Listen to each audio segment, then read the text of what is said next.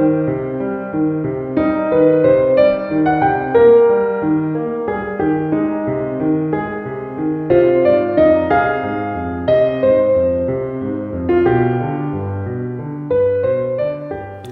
Здравствуйте, уважаемые радиослушатели! В эфире радио «Град Петров» программа «25 кадр» и я ее ведущая Дарья Завьялова. Сегодня мой гость и собеседник, старший преподаватель Института теологии РХГА, руководитель Центра визуальной антропологии Российской христианской гуманитарной академии Владимир Александрович Егоров. Здравствуйте. Э, добрый день. Да, и мы сегодня говорим о фильме «Живет такой парень». Это фильм, дебютная картина Василия Шукшина 1964 года.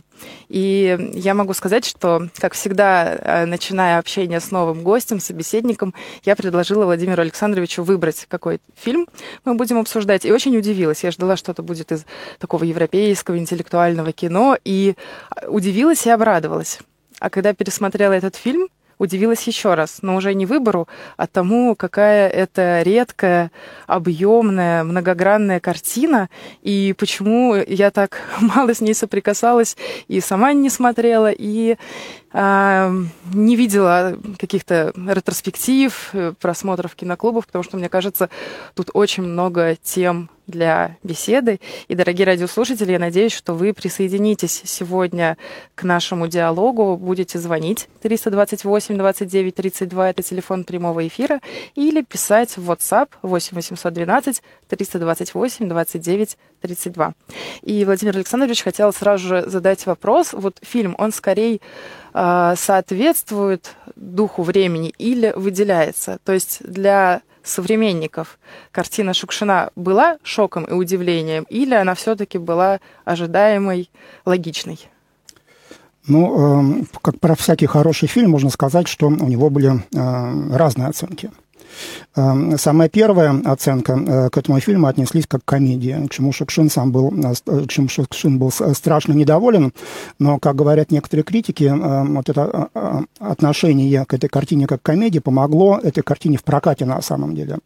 На тот момент, в 1964 году, ее посмотрело 27 миллионов человек, достаточно большая касса, это хорошее вхождение ну, в мировое, в отечественный мировой кинематограф, тем более он получил приз венецианский, причем приз, как мы помним, очень смешно, он получил за номинацию детское кино почему-то. Да. Вот, но ничего страшного, возможно, это были уже первые политические интриги, холодная война, возможно, начиналась. А может быть, нет. Ну, в общем, э, вот такое кино весьма любопытное. А мне так кажется, оно э, хорошо тем, что очень здорово пересекается с мировыми трендами. На самом деле, это э, немецкая французская волна, итальянская волна, неореализм, и это новая советская волна. Вот как раз в это время выросло новое поколение военных детей, которые лично сами не пережили все тяготы, э, ужасы этой войны, но при этом их родители э, оставили в них какой-то отпечаток. Ну, первый, конечно, это родовая травма, э, поствоенный синдром. Но второе, и, может быть, тоже не менее важное, то, что это поколение во всем мире старалось не вспоминать о войне, а старалось жить ради самой жизни. Ну, то есть фактически это то, что потом стало э, потребительским буржуазным классом со временем. Они не хотели воевать, не хотели вспоминать, либо вспоминали как трагическую память, что-то еще, но при этом стремились жить полноценно и радостно. Выросло поколение, и ценности отцов, как всегда, становятся, э, ну, не то чтобы критикуемы, но пересматриваются их детьми. И вот это первое поколение, в общем-то, и показало, что э, в Советском Союзе, в том числе, как там, скажем, во Франции, либо в Италии, выросли люди, у которых, возможно, svona не то чтобы другой взгляд на мир, а, наверное, другой э, голос проживания, другая экзистенция. Вот, э, насколько я помню, вы же э, делаете анонсы, что вам нравятся такие экзистенциальные фильмы, мощные, сильные. Вот там все это присутствует, но это другая экзистенция. И, возможно, я так думаю, что если бы зритель, который вырос на военном кино, э, критично посмотрев на эту картину, а еще, не дай бог, прочитав передовицы в газете «Известия» либо «Правду» критическое, ругали бы страшно этот фильм. Так что вот жанр комедии здорово помог Василию Шукшину. Да, тем более это была дебютная картина и во многом определила его карьеру и карьеру главного исполни... исполнителя главной роли Леонида Куравлева. Мы не так давно вспоминали его тоже в эфире на радио, а вы даже обмолвились, что э, пересекались с ним лично. Ну да, в общем, э, в моей прошлой жизни, э, в жизни 20 века, в общем, я работал на Ленфильме более 10 лет как художник-фотограф, и вот уже в конце, наверное, периода советского кино и уже в таком развитии отечественной киноиндустрии кино снималось мало, но снималось очень много сериалов. И э, Куралев снимался в роли генерала в очередном или в первых из очередных будущих милицейских сериалах. И вот там мы с ним пересекались на съемочной площадке, и, конечно же, для меня он такой вот был культовый герой, культовая персона, и было любопытно за ним понаблюдать, пообщаться немножко, там как-то вот со стороны на него посмотреть, да. В да. нем как-то считывался э, следы Пашки Колокольникова? Но, к сожалению, никак не считывалось, ну просто время стало другое совершенно. Вот э, понятно, что, скорее всего, как мне кажется, роль э, полицейского, милицейского генерала, но это не роль для э, звезды мирового уровня. Это просто нет, нет других ролей. Вот скорее все-таки вот так вот. Но, тем не менее, он относился профессионально к работе, делал ее хорошо, качественно. Здесь никаких претензий к нему э, быть не может. Да, но сейчас мы пока еще в 1964 году э, обращаемся к фильму и к экзистенции, угу. про которую, да, вы заявили. Действительно, там много каких-то глубинных, архетипичных тем, которые даже такому не специалисту в философии, как я, видны и как-то будоражат, манят, э, ставят вопросы вопросы и не дают прямых ответов, от этого фильм э, выигрывает. Конечно же, как любое такое закрытое какое-то произведение в себе немножечко, как мне показалось. А, может быть, э, мы наметим тем слушателям, которые, может быть, подзабыли сюжет или могут его спутать с еще каким-то фильмом, э, в чем там дело, в двух словах, и уже можно какие-то угу. комментарии, наверное, давать. Хорошо. Ну вот, э, как ни странно, я, может быть, так издалека начну, а может быть, это и поможет. Э, какая-то реакция э, ну, на подобный вопрос в другой аудитории. Я сказал, что, в общем-то, фильм, по большому счету, возможно, в смысле, одно из интерпретаций, это фильм об Остапе Бендере. Но не в том смысле, что он шулер, там, проходимец, выжига и плут. Остап Бендер — человек, который неприкаянный. Если там это было показано Ульфа, Ульфа Петрова в сатирической манере, то здесь такой трагический, экзистенциональный человек без рода, без племени, без точек. Там у него, у человека, у которого нет мундуса, точки сопряжения. Человек, который все время э, в дороге и путешествует. Но сейчас бы мы назвали это номадическое кино, конечно, э, вот, и либо э, вот роуд-фильм, конечно же. Но это термины, которые пришли гораздо позднее и описывают такую жанровую составляющую подобных фильмов.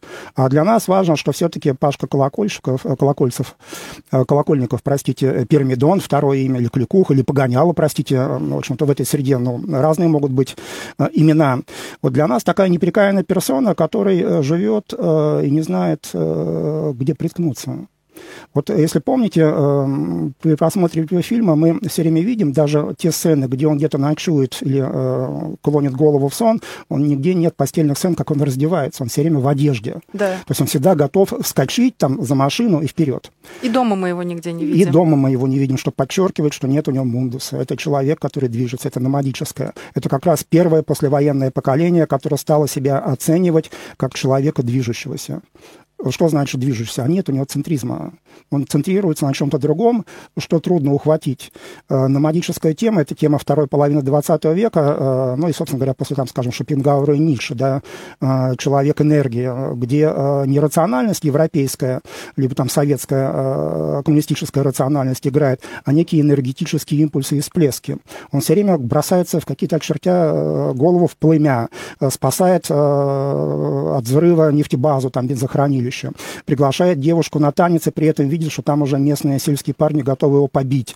Э, приходит в библиотеку, чтобы э, с ней же пообщаться, и там что-то у него не получается. Вот он человек, который фактически не рефлексирует. И тут тоже может быть такая удивительная история. Э, по идее, он же герой. Ну, фильм-то о нем, а он не герой. И а потом спасает нефтебазу, герой. А нефтебаза заканчивается, ему снится сон, когда он в роли генерала выступает в палате женщин, где все беременные, ну или половина беременные, а вторые мечтают о нем как будущем супруге, ну или возможном э, союзе с ним. Ну, чем не фридистская тема такого вечного э, сексуального символа, ну в хорошем смысле этого слова, конечно. Так что вот, э, вот в этом смысле мы в 21 веке совсем по-другому, мне кажется, прочитываем этот фильм, чем в 1964 году, потому что такого нарратива еще не было. Вот я обрисовал вам сюжет фильма, исходя из этого, или нет? Э, внутреннюю составляющую. Да. Фабула э, проще на словах, да, мы видим героя, который на машине перемещается вдоль Чуйского тракта, э, прекрасные алтайские пейзажи. Угу. Э, тем, кто был на Алтае, остается немножечко раскрасить черно-белую ленту, да, и вся красота любимых Шушины мест э, предстает воочию. Он перемещается, и действительно э, в, в одной из первых сцен сцен мы встречаемся с темой э, поиска идеала женщины. Угу. И вот как раз вы говорите, что герой, который все время в пути, да, в каком-то странстве, а, но его же что-то влечет, да, и вот это как раз мой вопрос к вам. Угу. Что влечет этого героя, что заставляет его а, не останавливаться, ложиться спать в одежде, потому что мы видим, что, ну, Шукшин не, не делает никаких социальных контекстов, что он все время в работе, там, да, это про что-то другое, это какое-то другое движение, что за природа этого движения. Угу. Ну, э, вопрос хороший, э, куда он движется, но это такой новоевропейский вопрос, э, рациональность поведения. А давайте я задам по-другому, от чего он бежит. Вот мне кажется, вроде о том же самом, но при такой постановке вопроса у нас совсем другой возникает ответ. То вот с моей точки зрения он все-таки идет не туда, куда, возможно, он мечтает и думает, а он бежит от чего-то. Он все время в одном месте чувствует свою экзистенциональную непригодность в каком-то смысле. Вот помните сюжет в фильме, когда он знакомит э, Конрада, в общем, своего напарника старшего э, с э, вдовой, Аксиней, по-моему, как-то ее звали. И, в общем-то, была очень смешная как раз, может быть, действительно единственная комедийная сцена всего этого фильма, где сцена сватовства. Тут и, там, не знаю, Гоголь, и Чехов, там вот и наши великие классики прочитываются, Зощенко, предположим. Но вот и вместе с ней и в этой сцене что-то есть такое странное, минорное. Вообще фильм-то минорный.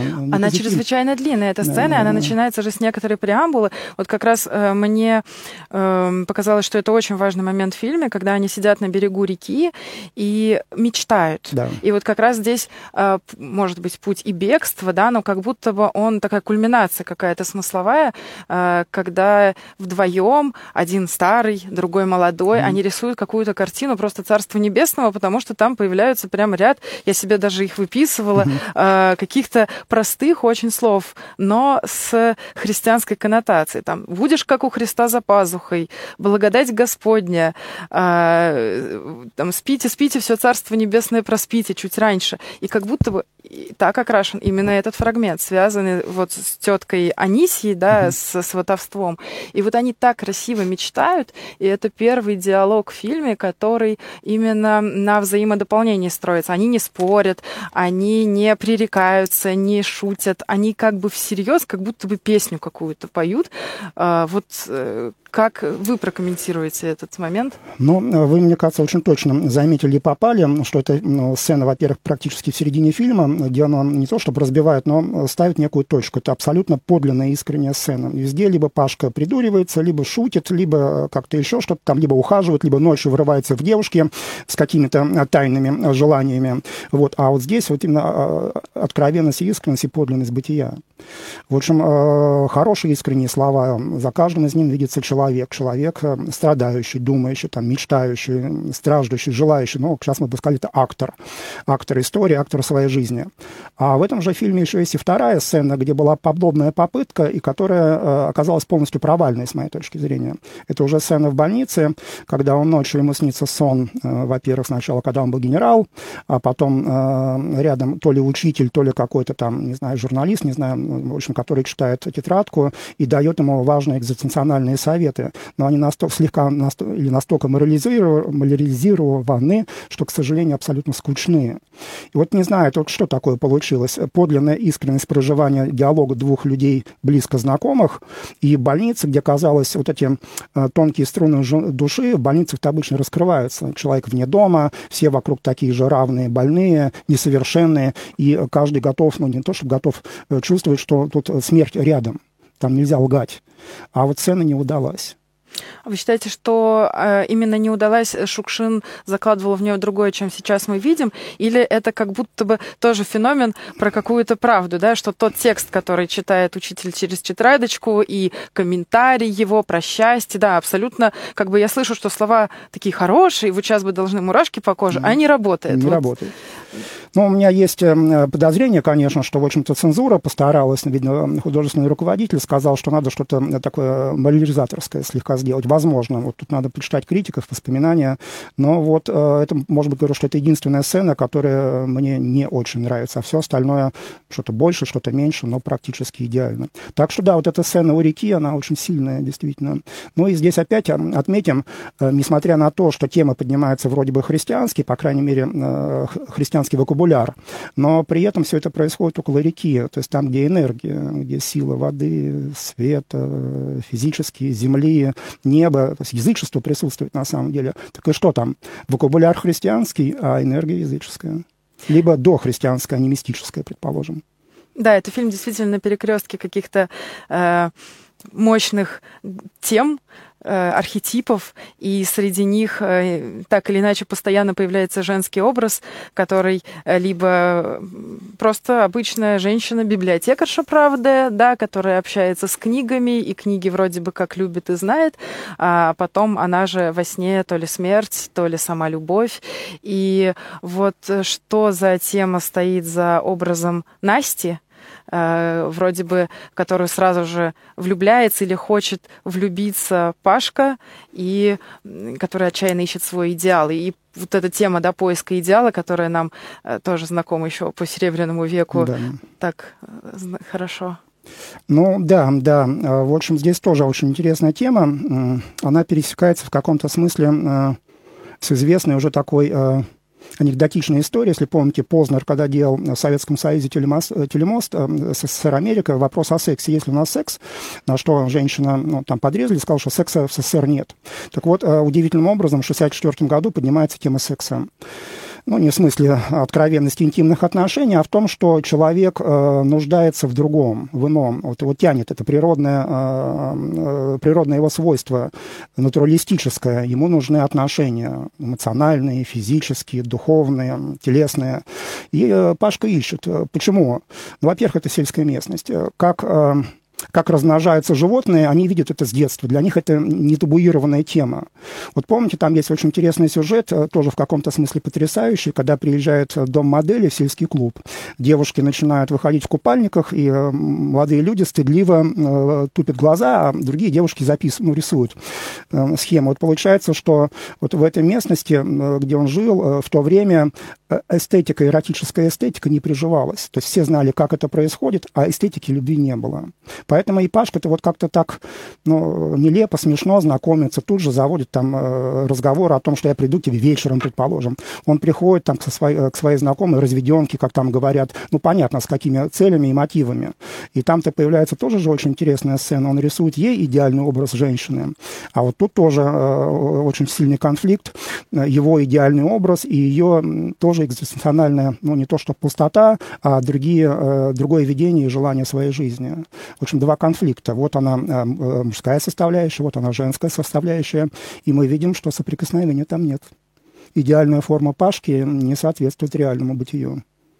Это про что? Про неслышание людей, потому что их запросы друг к другу как будто бы, да, про не встречу, на самом деле. Они ведут, э, рисуют некоторый внешний образ, да, идеал или не идеал, но э, отрицая возможность увидеть там кого-то живого за этим внешним. Или в чем здесь несовпадение? Уверена, что Шукшин опирался и на какой-то опыт, да, у него же тоже был достаточно пламенный человек. Ну, и да. э, тема контраста там городских и сельских сельских образов жизни. А, вот вы как это ну, э, в общем, да, по большому счету, это опять-таки он, как и другие кинорежиссеры того времени советского, ну вот я хотел бы упомянуть, это, скажем, Калик, который снял фильм «Любить же» тоже и о любви, и о разлуке одновременно, о неприкаянных людях. Либо там, скажем, «Я селяне, жил певший дрос». Это немножко позднее, но тоже молодой человек, который все время бегает, вроде все что-то успевает, но что-то мы чувствуем, что-то там не то. Вот какая-то минорная волна там присутствует, как во всем мировом кинематографе. Вот как-то удивительным образом вот эти мировые процессы, они ушли суперцивилизационный, оказывается. И удивительным образом Шукшин это ухватил. Причем я даже думаю, что никакими такими словами, как мы сейчас говорим о фильме, не, не высказывался. Этого не было вокабуляра, нарратива такого не было. Но по-другому, иначе, а мы считываем уже так. Поиски, проблемы, поиск идеала, несовпадение миров. Э, но при этом все равно остается некая фабула. Э, он ищет ее, она ищет его. И все несчастливы. А, дорогие радиослушатели, напомню, телефон прямого эфира 328 29 32. Также вы можете писать нам в WhatsApp. Я прочитаю сообщение 8 812 328 29 32. Говорим мы сегодня о фильме «Живет такой парень» Василия Шукшина. А, наметили, да, мы сейчас с вами какие-то основные темы, и хочется вернуться к самому образу главного героя, которого, по-моему, Нея Зорка назвала а, на, наивным и хитрющим русским Иванушкой. Вот э, действительно, что за э, персонаж, наверное, мифологический воплощает собой здесь э, Пашка Колокольников – какие, может быть, мы набрасываем на него уже готовые прочтения. Ведь фильм в 64 году, после этого мы много чего посмотрели и прочитали, да, и мы уже фильм этот смотрим не так, как зрители того времени. А, богатство смыслов, которое мы видим в Пашке Колокольникове, и вы как специалист по кино и философии. Ну, э, очень провокационный вопрос. Я-то э, ответил бы э, все-таки не так, как вот кинокритик, который вы процитировали. На самом деле Пашка, хотел сказать Пашка Америка по известному фильму другому. Вот, Пашка Колоколь, Колокольников Пирамидон у нас все-таки э, весьма странная персона, которому мы сопереживаем, но почему-то как-то странно переживаем. где-то близок и не близок. Э, фильм не ставит точку. Мы вторгаемся в фильм, сцена практически сразу с дороги. Ну, то есть что-то вырезали из вот, потока жизни и предоставили нашему вниманию. То есть фактически, чем и хорош этот фильм, что нас другое измерение посылает. Вот эти оценочные суждения, как писали, возможно, в 60-х годах, здесь, мне кажется, совершенно совершенно не работает. Вот это фильм о другом. А вот о чем, э, а тогда языка такого не было, чтобы его описать. Вот поэтому говорю, что для меня сейчас эти критические замечания, которые я тоже ну, читал, естественно, ну вот как-то неработающая модель совершенно практически. Ну и тема войны тоже весьма интересная. Вот почему э, Шукшин отказался от темы войны? Мы же помним, что в те времена, ну, хоть что-то где-то надо было цитировать, должно быть обязательно. Но существует ключевая важная э, фраза, как мне кажется, для нашей русской цивилизации, может быть, советского мира, постсоветского мира. Э, там сцена с бабкой, которая рассказывала рассказывала историю про э, голую бабу, ну, про любовь или про смерть. Она сказала там, а как там говорят, война-то будет или нет? Так вот эту фразу «война будет или нет» мы слышим, ну, не знаю, со второй половины 20 века до сих пор. Вот удивительным образом вот тема войны, любви, смерти нет-нет, да и поднимается там. И герой как будто бы их связывает, да? Вот он в этом пути, влекомый чем-то, бегством. Да. да, и э, тема подвига, как не упомянуть, это же такой позитив, спас всех, какой молодец. А не отдурили, он спас-то да, достаточно парадоксально. Можем рассказать, что там произошло. Э, на нефтебазе загорелась одна из машин угу. по непонятной как бы причине, да, но при том, что там все непрерывно курят, можно ну, предположить. Да, да. И все ринулись в сторону, а э, он вдруг догадался, прыгнул в горящий этот грузовик и отвез его и бросил под откос, сам выпрыгнув в последний момент. И когда журналистка Белла Ахмадулина, которая играет, задает ему ему вопрос, что вас толкнуло на этот подвиг, он, собственно, мнется и вдруг не может ответить, пропадает вся его такая напускная веселость и легкость, э, флирт, и говорит, ну, дурость, ну, как бы, что еще? Она говорит, ладно, приду вам в следующий раз. Ее не удовлетворяет ответ, ей нужно написать что-то очень э, красивое, пафосное. Она журналист из Ленинграда. А вроде герой-то какой-то не совсем тот, которого она хочет втиснуть да, в газетную mm-hmm. рамку. И это, опять же, э, вот вообще, мне кажется, куравлевские персонажи, они имеют какое-то такое свойство быть неуловимыми. Ты не можешь их э, приписать какому-то клише, стереотипу, сказать, да, вот это русский типаж. Да, он вроде бы всем там, свой в доску, узнаваемый, любимый, но он всегда еще что-то или еще где-то. И мы, когда делали выпуск о нем, говорили, что он на там, съемочной площадке читал изучал философию, то есть он был э, внешне такой амплуа простачка, э, чудачка, а внутри было всегда что-то другое, и, может быть, это тоже создавало такой контрапункт личности, богатства ее. Э, да, и... Но, тем не менее, когда мы видим вот его на экране у Шукшина, ряд каких-то ассоциаций возникает, и его хочется характеризовать, да, вот простой, веселый, флиртующий, в то же время страдающий, бегущий. От чего он может бежать? Да, хороший вопрос, бегущий по лезвию. От чего человек бежит? Проблем, не знаю, есть ли у него проблемы. От финансовых, правда, да нет у него финансовых проблем. Обязательства какие-нибудь нам неизвестно. Может, у него были романы на стороне до этого, может быть, были обязательства, нам не сказано. Чем оценен этот фильм, мы не знаем ничего о его прошлой жизни. То есть вот здесь и сейчас мы его воспринимаем. И э, это человек без бэкграунда, без багажа жизненного. Вот, вот это может быть мощная как раз э, сила э, кинематографа, что за полтора часа э, мы проживаем с ним определенный промежуток времени, даже не зная, ну, что он из себя представлял в прошлом. Вот здесь я тоже хотел бы немножко в будущее переместиться. Помните, через 10 лет был фильм снят «Афония», 75-го уже года, насколько я помню, вот, Данелли, где Куравлев играл роль сантехника. Ну так это же вот Пашка Колокольников, Пирамидон, который приехал в город, оторвался от природной деревенской среды, традиционного общества, и так и не вписался в большой урбанистический мир. Там тоже любовь, там тоже какая-то девушка-интеллигентка, э, которую он имел какие-то, э, воспылал чувствами. Эм, его какие-то кризисы, крики, э, когда он увидел, что она там замужем и использовала его, он там стал с ней деньги тоже просить. Эм, девушка, которая в роли Симоновой, говорит, все время приходит, говорит, знаете, мне кто-то звонил, я подумала, что это вы. Вот, а здесь уже вводится такая экзистенциональная женская любовь, вечная, всепрощающая, готовая на подвиги, на жертву. Вот получается, что в 1975 году мы перешли к другому э, типу проживания или осмыслению бытия, что уже должен появиться не просто Пашка Колокольчиков, да, Колокольников один, а вот уже женский образ должен быть. Почему, неизвестно, но вот э, общие тренды вот таковы. Вопросы усложняются, дополняются. Э, совершенно верно. Дифференциация происходит. Э, невозможно жить уже в таких, скажем, для 75 -го года, ну, не то чтобы совсем примитивных, простых образов, но все-таки он же не сложный образ. Э, примитивен, это тоже подчеркивали, не очень образован. Прийти в библиотеку и заказать томик Маркса, ну, понятно, что это шутка. Вот это даже же не произведет впечатление. Это игра. И все понимают, что он играет. А все ждут, когда он остановится, чтобы видеть его истинного. А истинный он только в реке, возможно, когда совершает совершает подвиг, потому что нерационально думал. Да, собственно говоря, и все. Да, ну, значит... может быть, еще помог деду, деду Кондрадо, э, с, с водником поработал, что называется. Вот, вот пожалуйста, все. Три сцены. А, четыре, простите. Когда привез библиотекаршу на машине э, к этому городскому инженеру, кто там, агротехник он был, э, или механизатором, инженером, чтобы они э, соединились, наконец, вместе и, и перестали э, ругаться.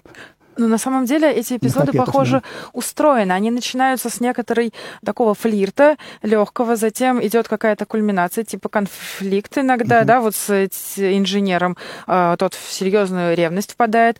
Э, герой, сталкиваясь с каким-то серьезным чувством, как будто бы немножко притормаживает, задумывается и дальше делает какой-то выбор. То есть при том, что его путь может быть достаточно хаотичен, да, он ехал в одну сторону, его позвали в другой колхоз работать, он согласился, бюрократический вопрос вопрос улаживается вроде бы легко, не проблема.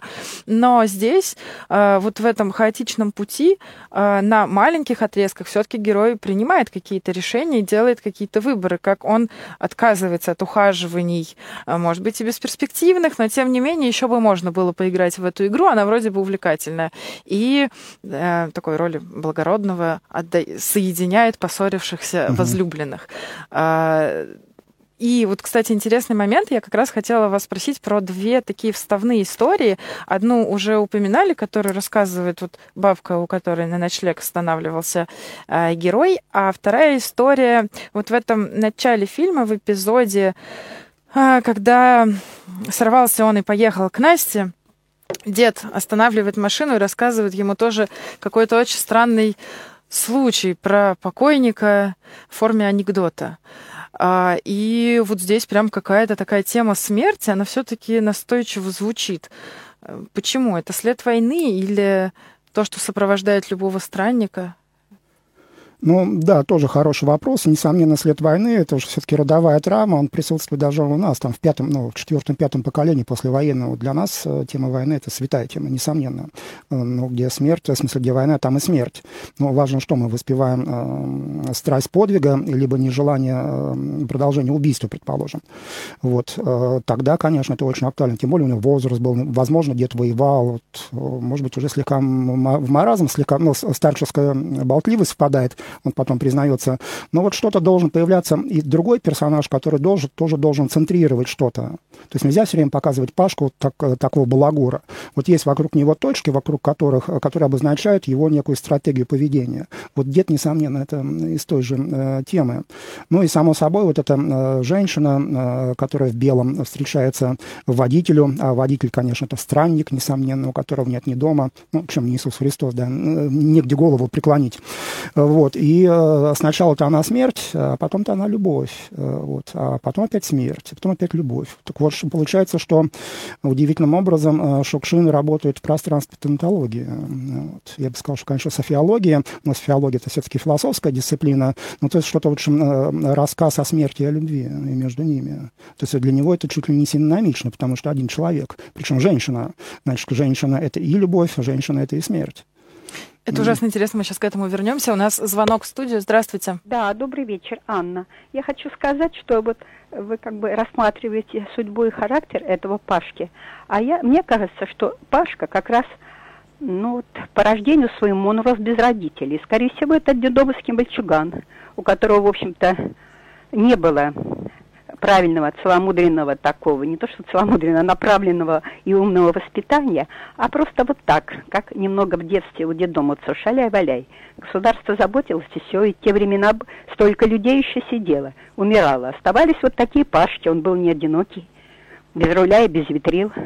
Слава богу, что не уркой стал, не уголовником, а именно вот э, рабочим человеком, хоть с какой-то э, твердой убежденностью, что надо все-таки трудиться. Потому что, мне кажется, тогда прививали в детском доме, скорее всего, патриотические какие-то убеждения, не больше. Вы согласны со мной? Спасибо, да, спасибо. Я не специалист, конечно, по тому, что прививали тогда в детском доме, но, возможно, ваша версия действительно верна. И мне кажется интересно, что Шукшин выбирает для своего кинематографического исследования взгляда именно такого персонажа, у которого нет вот этого фона, да, родительского воспитания, определенного происхождения, как будто бы... А вот если человек, ну вот из ниоткуда, возможно, без родителей, возможно, с какими-то как будто бы ничего не значащими родителями, то он как будет дальше жить? Да, ему не придали заранее никакого определенного вектора, но то-то и важно, как устроена жизнь, как устроен путь дальнейший, который начинается из самого человека и от него исходит, а не какими-то там внешними факторами обусловлен. А, Еще комментарий пришел из WhatsApp. Дама из передачи поздно рассказала, секса у нас нет, у нас есть любовь, а ее комментарию сделали обрезание. Согласитесь, это звучит иначе, просто романтически и идеалистически настроенная женщина, уточнила Маргарита.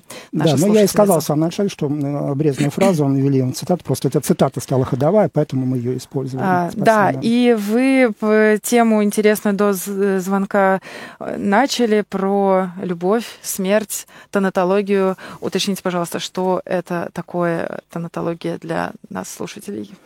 Ну, э, это изучение темы смерти э, во всех ее проявлениях, э, как тема такого философского, религиоведческого, культурологического, антропологического исследования, это все-таки, конечно, новоевропейское время. То есть, когда момент ну, момент перехода из этого бытия в иное бытие э, стало исследоваться, что к этому приводит. Э, сам факт перехода в иное состояние, причем здесь мы, конечно, берем не э, христианскую концепцию, предположим, там, и не языческую какую-нибудь, а скорее общецивилизационную, общецивилизационную и рационально новоевропейскую, конечно. То есть помысление того, там, где нас нет фактически.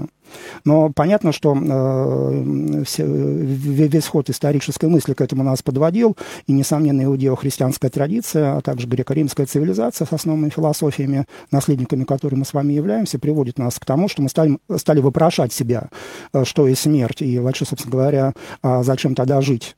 Вот. Э, в качестве примера ну, весьма отдаленного, мне кажется, отвечающего на вопрос, э, что еще это тонатология, это новоевропейская тема утопии, идеального места в котором мы живем. То есть э, фактически это не то, чтобы рай на земле, а некое рациональное сообщество с некими мировоззренческими установками, которые отвечают, полностью отвечают устремлению человека здесь, в бытие. Но тогда, если все отвечает нашему бытию, тогда и смерть тогда не нужна фактически. Потому что смерть — это либо уход от этого бытия в иное, которое лучше, либо уход непонятно куда, либо распад, либо что-то еще. Так что вот тонатология с различных точек зрения рассматривает, ну, аксиологические ценности, там, ценностные, онтологические, бытийные, предположим, религиозные, ну и так далее. Вот. А если говорить про этот фильм, ну, то, что это образ, это играет одна и та же героиня, что уже хорошо, значит, тема смерти, тема любви сближается.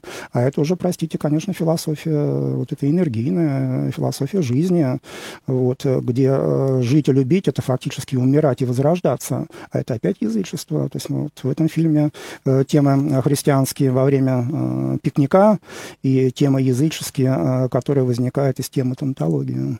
Как раз во время пикника их фантазия очень похожа на утопию, построение утопии, как будто бы это что-то, что будет уже потом, и тем более сводит он людей пожилых. И там звучит э, прямая речь героини, э, когда она говорит, да, мне бы какого-нибудь старичка вместе проще, ну вот уже на старости лет. Да. Это про то, что мы движемся к логичному финалу, и так проще быть вместе. И это про тепло, да, которого так ищет Пашка и пока не может найти. Да, да. ну еще тема «дожить». Вот помните, такая фраза всегда есть хорошее время доживания. По-моему, сейчас э, то ли в законе о пенсионном возрасте, то ли еще что-то. Пенсионный возраст – это время доживания. Представляете, какой цинизм э, в законе, ну или там э, в около законных комментариях написать, что это время доживания. Так вот, выход на пенсию в то время – это время доживания выживания. Моя бабушка все время говорила, она из деревни сама, в общем, родители ее пригласили, она приехала к нам, всю жизнь жалела, что уехала из, де- из деревни, и все время говорила, что не пойду я сидеть перед подъездом с другими пенсионерками, потому что они ничего не делают, только балаболят. Вот, а работать надо, говорит она, работать, работать и работать. Вот пафос труда э, второй половины 20 века, это тоже очень интересная тема, и в этом фильме мы видим. Вот наша слушательница сказала про возможную тему, что он воспитывался в детдоме, не было родителей. Мы этого не знаем на самом деле. Это наше предположение. В фильме об этом не говорится, но то, что там присутствует пафос труда, это несомненно. Но пафос труда – это не единственная ценность этого бытия. То есть мы должны понимать, а зачем трудиться-то? В чем смысл труда? Вот этот вопрос, на который нет вот такого однозначного ответа. Э, второй момент. Э, послевоенное время, ну, конечно, было все восстанавливать. Несомненно, экономика должна расти, несомненно, мы должны строиться, там что-то еще. При этом мы уже даже в этом фильме видим, что экономика была очень слабой, потому что вот этот кризис экономики и привел к разрушению, в том числе к разрушению Советского Союза. Помните, председатель колхоза берет Пашку, потому что у него не хватает водителей. Значит, планы, которые ставили перед его лесхозом, не соответствовали реальному Э, ситуации. Они были выше их возможностей, поэтому переманивали, э, завлекали новыми деньгами, там, возможно, какими-то другими социальными ценностями. Вот в этом фильме много вот таких, эм, ну, может быть, тонких моментов, но невероятно интересных, которые говорят и об экономике, и о политике того времени, и о проживании, и о ценностях, и э, других нарративах. Да, ключи к повседневности того времени. А про труд, мне кажется, интересно тоже в сцене знакомства Кондрата и Анисьи. Угу. А, фраза Анисьи «все так и прет, так и прет да, в огороде», да. да, она такая и очень вот про то, что мы говорим, плодородие вообще, да, свиньи так и прут, да, так и прут. Да, да. И вот это вот, и в то же время там звучит, что женщина, она умная, э, работящая, что вот она работает, и он, э, Конрад говорит, да, я же тоже с приданным работать умею. То есть да, это да. основная э, какая-то ценность человека в работе. Но эта работа приносит э, то самое возрождение, да, которому как будто бы не так страшна смерть. Если в определенном промежутке времени, да. А помните, еще была очень хорошая сцена, где э, двое мужчин сидят, хотят выпить, пришла жена, которая спрятала бутылочку водки, они обрадовались, а до этого он говорит, вот ты там, Пашка, говоришь о свободе личности, типа, хочешь там уйти сейчас, а вот стал бы ты в 5 часов утра, да как вздул бы я там тебя, если бы ты плохо работал, а потом бы ты лег бы спать, и ног бы не чуял, и всякая дурь из твоей головы ушла бы. Вот оно отношение к образованности. Вот так книги-то и сжигали потом на площадях. Э, от ума все, все беды от ума. Э, имплицитно говорит э, герой вот этого, этой сцены. И странная фантазия есть Пашкина про э, городской образ жизни, да, да, после юмористической достаточно сцены, с одной стороны, да, там, как по-французски э, сначала начинает название «манжерок» э, пытаться да, да. переначить на французский манер, и ему случайная попутчица объясняет, как правильно и не пошло женщины сельские должны оформлять свое жилище. Да, да. И он вроде бы видит это странное видение э, вот такой правильной городской современной квартиры, квартиры, где все как будто бы идет, как должно быть, но потом Пашка оговаривается, и тут э, весь пафос рушится. Что это вообще за... Хорошая тема. Э, вот, наверное, сейчас, наверное, кратко скажу, что это тема еще Богданова, богостроительства и Луначарского, которые пытались рационализировать новый советский быт. То есть советский человек должен все свои силы, э, энергии и мощь на строительство социалистического отечества. А мы имеется в виду государство, правительство, социальные институты, должны помогать. Это максимально рационализировать его, чтобы он максимально мог вкладываться в строительство нового будущего. Ну, то есть фактически это та же самая новоевропейская рациональность, только на советский манер. Вот. И э, вот эта э, рационализация э, будущей городской квартиры, это как раз вот тот зарождающийся конфликт урбанизма и традиционализма, ну, который произошел в 20 веке везде, в том числе и у нас. Вот поэтому Пашка-то и Афония, этот конфликт его в городе-то он также не приживается, как и у себя. Эм, городской рационализм и биополитика, государственная биополитика убивает человека фактически. Это хорошо и нужно во времена кризисов, но когда кризиса нет, это слишком мало, чтобы дать покой и радость бытия человека. Получается, что не только Пашка такой лишний, но и вот, например, это разведенка Катя, которая вышивает какие-то подушечки, каких-то слонников покупает, да, и в ее одиноком и таком скудном существовании эмоциональном она как-то себе пытается вот эту девичью горницу создать. А Пашка тоже с такой проповедью, э, зараженной идеями своей попутчицы, да. ей... Э, Наставлял ее слегка. Да, да. Но это смешно было, и э, на самом деле очень грустно и больно, но за героиню ты переживаешь, что она же искренне хочет создать семью, там она разведена. Понятно, что в традиционном обществе тема разведенной женщины это такая непростая тема, вот, и то, что э, она же говорила, я знаю, зачем все вы ко мне приходите, значит, немало было все-таки, но людей, которые пытались за ней ухаживать, имея, возможно, э, желание не жениться все-таки, а, ну, просто там как-то вот какие-то особые отношения разовые, скажем, да. Вот у нее тоска тоже от жизни есть, у него есть тоска жизни, вот поэтому два неприкаянных человека встречаются, пытаются, отталкиваются. Но и встречи все-таки такое не происходит, поэтому мы остаемся... Да, личной встречи у них не произошло, да, не зародилось больше, чем просто беседа. И так или иначе мы приходим к финалу и нашей программы, и фильма. И есть, э, да, мы сказали о некотором разочаровании, как будто бы вот этой точки нет, или даже э, яркого многоточия нет. Э, Шукшин немножечко отпускает нас с этими напутствиями учителя непонятного про то, что будь счастлив в простоте, да, да но этому да. почему-то не веришь. А какое у вас все равно после фильма с вашим интеллектуальным бэкграундом остается ощущение. Это фильм ну, направляющий, если да, то куда, как, как мыслить о нем. Ну, я бы сказал, что это такое э, фильм апофатического содержания. Мы все время говорим о том, что нет, мы ничего там не утверждаем. Вот это одна сплошная апофатика. Поэтому после фильма остается, конечно, минорное настроение, что жизнь очень тяжелая штука, большинство людей несчастливы, вот, и возможно, что никогда и не будут счастливы в целом. А вот в отдельные моменты времени очень даже могут быть радостны и счастливы. Да, я как раз обратила больше даже внимания на отдельные моменты фильма угу. про общее несчастье. Скорее, этот подвиг, он как будто бы даже снимает э, нагрузку э, моральную, что не, вс- не надо совершать подвиг. Подвиг ничего не меняет. Э, как бы ждешь, да, как даже в голливудских фильмах, что вот после этого-то у героя сейчас все получится, и журналист, и журналистка, а интрижка нет. и так далее, да? да? А нет, все как бы вот рассыпается, и подвиг, понятно, забудется, как любые газетные известия, и герой останется со своими вопросами, хотя, да, что-то он сделал, совершил. И остальные фильмы Шукшина точно такие же. Они все несчастливы. Или большинство его героев. Какой бы фильм вы порекомендовали бы посмотреть в пару, как бы расширение, продолжение размышлений, ну или просто дополнение опыта зрительского? А, ну вот мы заговорили, я бы Калика, конечно, Михаила Калика посоветовал бы любить посмотреть. Вот э, фильм того же самого времени, но немножко с другим подходом, и Параджанова «Тени забытых предков». Вот, пожалуй, три фильма, вот эти три фильма стоит смотреть как триаду. Э, к тому же каждый из них еще раз смотрел по-своему. Если Шукшин такое русское национальное кино, а Калик это сионист, э, вот, человек, который сидел, Параджанов снимал на, на украинском фильме о Молдове. То есть, в общем, такое становление еще и национального чего-то такого национального кинематографа и мощные экзистенциональные фильмы новой советской волны. Спасибо большое, Владимир Егорович. Мы будем рады вас видеть еще Спасибо. в эфире. На этом наш выпуск э, подходит к концу. Сегодня мы с Владимиром Александровичем Егоровым, старшим преподавателем Института теологии Российской христианской гуманитарной академии, э, говорили о фильме «Живет такой парень» Василия Шукшина 64 года. Дорогие радиослушатели, напоминаю, что все выпуски можно послушать на Яндекс подкастах. Ссылку регулярно выкладываю в контакт, а так можно найти программу по названию «25 кадр». А, и прощаемся. До свидания. До свидания. Спасибо. До встречи на волнах радио Град Петров.